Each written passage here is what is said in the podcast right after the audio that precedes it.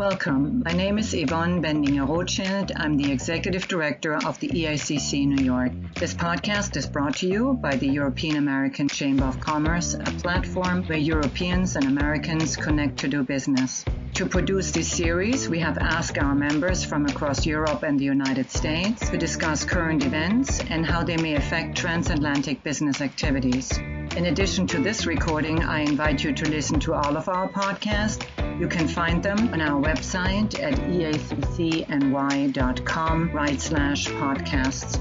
I hope you will enjoy the insights our members, together with my team, have put together, and I encourage you to subscribe to the EACC podcast series on your favorite podcast server and to rate and share them with your friends and colleagues.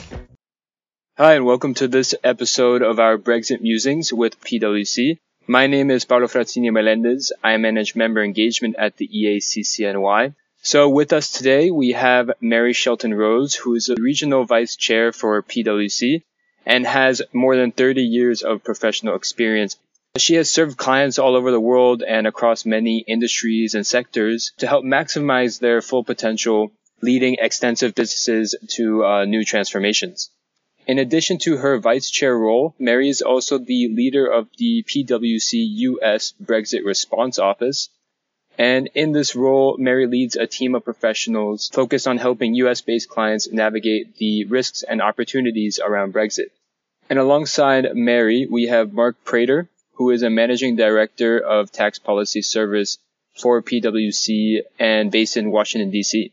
And with almost 30 years as a former senior tax writing staffer on Capitol Hill. He works with a team of key former government officials in the Tax Policy Services Group and consults with clients on a variety of tax policy questions, including legislative and regulatory matters. It is a pleasure to have you both here with us today, and we are very excited to hear your thoughts and insights on the matter. Mary, I pass it on to you. Thank you so much for having us. Mark, great to be with you today. Thank you, Mary. It's a pleasure to have this discussion with you. So, Mark, we know you have seen a lot of trade developments in your career. And I think we can all agree that we expect a significant shift in approach with the new administration. We are a month away from the inauguration of President elect Biden. We also know that the deadline for the UK EU negotiations has just passed, but negotiations are continuing and progress is being made. So I'd like to start our conversation with this. As we look at the potential Brexit impact of the change in administration, what could that mean in terms of US tax and international trade priorities? It will mean significant changes, Mary. As often said in Washington, personnel is policy. That convention applies to the new members of the president elect's cabinet, such as the Secretary of Treasury, but just as importantly, the subcabinet positions, such as the Undersecretary for the Treasury for International Affairs. Now, in this case, we have Janet Yellen as the nominee for Treasury Secretary. Another key cabinet position change that will bear directly on developments in the US UK relationship post Brexit is the United States Trade Representative, or the USTR. That nominee is likely to be Katherine Tai, who is a veteran Ways and Means Majority Tax Chief International Trade Counsel and well respected on Capitol Hill. These officials, all confirmable by the United States Senate, mostly by the Senate Finance Committee, will carry out the policy objectives for President elect Biden. Though some of these cabinet posts might be filled quickly, it will take a bit of time to fully stand up the key policy apparatus. Businesses looking for the policy developments post Brexit will need to be patient as the government is being formed. So thanks for that, Mark. I think what's interesting about that is is business isn't always uh, terribly patient.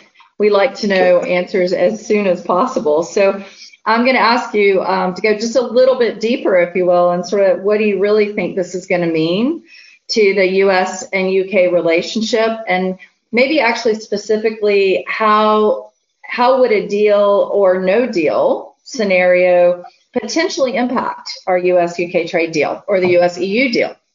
Thank you, Mary. Uh, President elect Biden spent 44 years in the U.S. Senate, including eight years as the vice president who presides under our Constitution, presides over the Senate, so is, a, an officer of the Senate.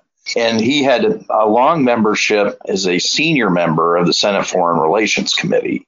In looking at that history, you can see as a policymaker, President elect Biden is very comfortable with multilateral organizations such as NATO.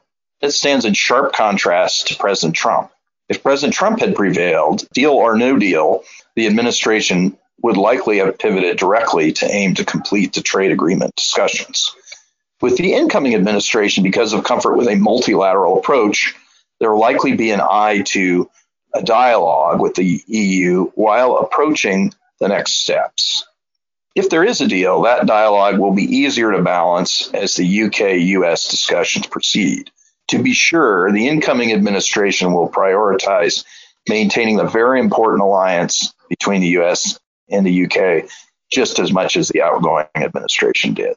Mark, let me ask you to say a little bit more about the balance comment. I think that's really interesting and why it's so different under a Biden administration than it would have been under Trump. Can you expand on that a little bit? So, the balance will be looking at competing interests, right? There will be uh, looking at maintaining a, a very productive dialogue with the EU and one with the UK, even though the two have parted company in terms of the UK's membership in the EU. The president elect is a policymaker who has lived in the diplomatic world in his many, many years in the Senate. So that skill of maintaining dialogues in a productive way with parties, in this case, countries and, a, a block of countries that have differing interests is something that I think will come naturally to the president elect. And he will likely be uh, telegraphing that throughout his administration. So you mentioned the sharp contrast. I think that's an interesting way to think about what we're going to see in the coming months and in years, but certainly in the very near future with the change in the administration.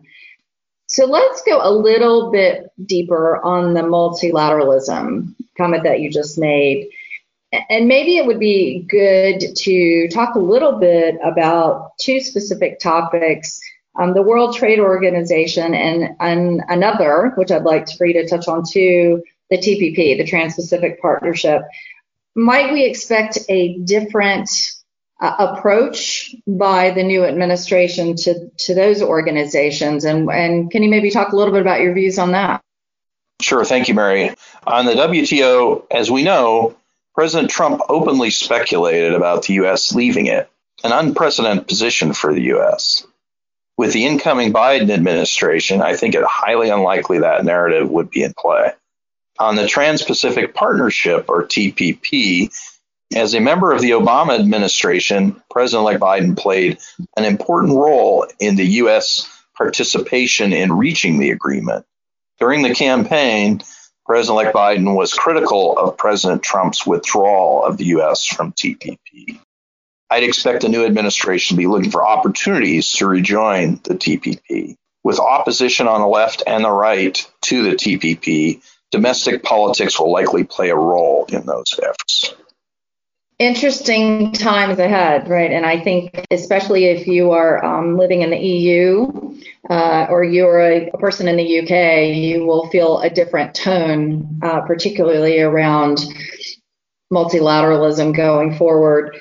So let's let's actually turn a little bit to what's going to happen in the next month um, and what that means to the new administration coming in and really what it means to the balance of government because as we all know, what that balance looks like is going to have some pretty significant implications on what gets done, and particularly in foreign policy. So before our new president elect can take office on January 20th, we know there's a, an important election coming in Georgia that really has a significant impact on what happens in the Senate.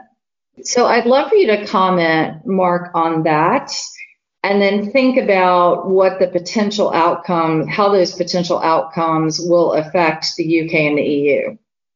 Sure. Thank you, Mary. Democrats must win both Georgia seats to obtain the narrowest possible Senate majority of 50 50, with Vice President elect Harris breaking any ties. If Republicans hold one or both seats, they will retain a narrow majority of 51 or 52 seats. For observers of post Brexit UK US trade, tax and trade developments in the new administration and Congress, they should note that trade agreements, tax treaty changes, and internal revenue code changes will be more complicated in a narrowly divided Congress. Having said that, there is bipartisan support for the outgoing administration's trade responses on digital service taxes, or DSTs, though the controversy is centered on the French DST at the moment. With the French DST in effect, the U.S. trade response remains vigorous. What an incoming administration will do with that tension, including the collateral effects on the UK DST, we won't know until we're closer to the cabinet appointment confirmations and other actions. So thank you, Mark. I know um, it's not comfortable to speculate, so I'm not going to ask you to really give us your crystal ball view on exactly what you think is going to happen. But, and I know we won't know until we get a little closer to confirmations and other actions. But as you mentioned earlier, we know a lot about the what we might expect from this administration because of all the years of service that you've seen before and sort of the skills and negotiating capabilities and multilateralism that you've seen before. So, what do you think will happen with the UK DST if, if you're able to offer a perspective, a little bit more of a perspective on that? Well, Mary, I, I do think the, the French DST is the leading horse in this derby. So, in that sense, to, to a certain degree, the developments on the French side will probably affect the, U, the discussions of the UK DST. At the same time, I'm certain that the incoming administration will want to make movement towards uh, shoring up some of the negotiating issues that that will be continue to be in play with respect to the UK-US trade agreement that is the target. So, frankly, they will have to balance those things as they move forward. You have a mix, and that, that's why the, the mix of these issues is important to get the Treasury Secretary in place and the USTR in place, because as you can tell, they they intersect. There is obviously some big tax questions in play with respect to how the, U.S. responds to the UK DST uh, that have trade implications uh, and vice versa in terms of you know the role of the, the Treasury Department here. So it has been a multiple voices as during the Trump era, with Secretary Mnuchin playing a role and U.S. Trade Representative Lighthizer playing a different role, but coordinated from the from the U.S. standpoint. You'll have to see a similar coordination from the administration. So, Mark, there are a lot of questions um, I think still to be answered. And I do have a closing one that I want to bring with you. But before I actually do that, is there anything that I didn't ask you about in our time together today that you would like to comment on for our audience? Sure. Thank you, Mary. Uh, legislation that should be released momentarily on the omnibus appropriations bill and the COVID 19 relief package very significant legislation that, that there is agreement on it. Text will be released. Will include some trade matters, particularly with respect to the very important U.S. MCA, the U.S. Mexico Canada trade agreement, uh, which was a priority for Congress and the and the and the Trump administration. There's be some technical corrections in that legislation, which will frankly make the agreement um, operate a lot more smoothly. Terrific. So let me close with um, one last question, which is around what do we actually know for sure? So let me preface that with just context of a month ago, we had more uncertainty about the US election. Today, we have the Electoral College vote behind us. We've moved further in the Brexit negotiations. We know there's some key events to come in Congress. So with that as your context, Mark, maybe comment on what what do we know for sure? Well, Mary, the U.S. UK relationship is very important, especially with key policymakers on the Hill now and will be in the incoming administration. Policymakers will put a priority on addressing the needs of the UK post Brexit in the interest of preserving the strength of that key alliance. Since the U.S. is not in a parliamentary system, observers will have to exercise some patience as the incoming Biden administration fills key policy posts. Well, I think one thing we can all agree on is that the EU, the UK, and US relationships remain very important to all of us. So I'd like to just close by thanking you, Mark, and by thanking the European American Chamber of Commerce for providing us with an opportunity to have our discussion today. Thank you, Mary. The pleasure was all ours. Thank you very much, Mary and Mark from PwC. We really appreciate you taking the time to come in and speak with us today.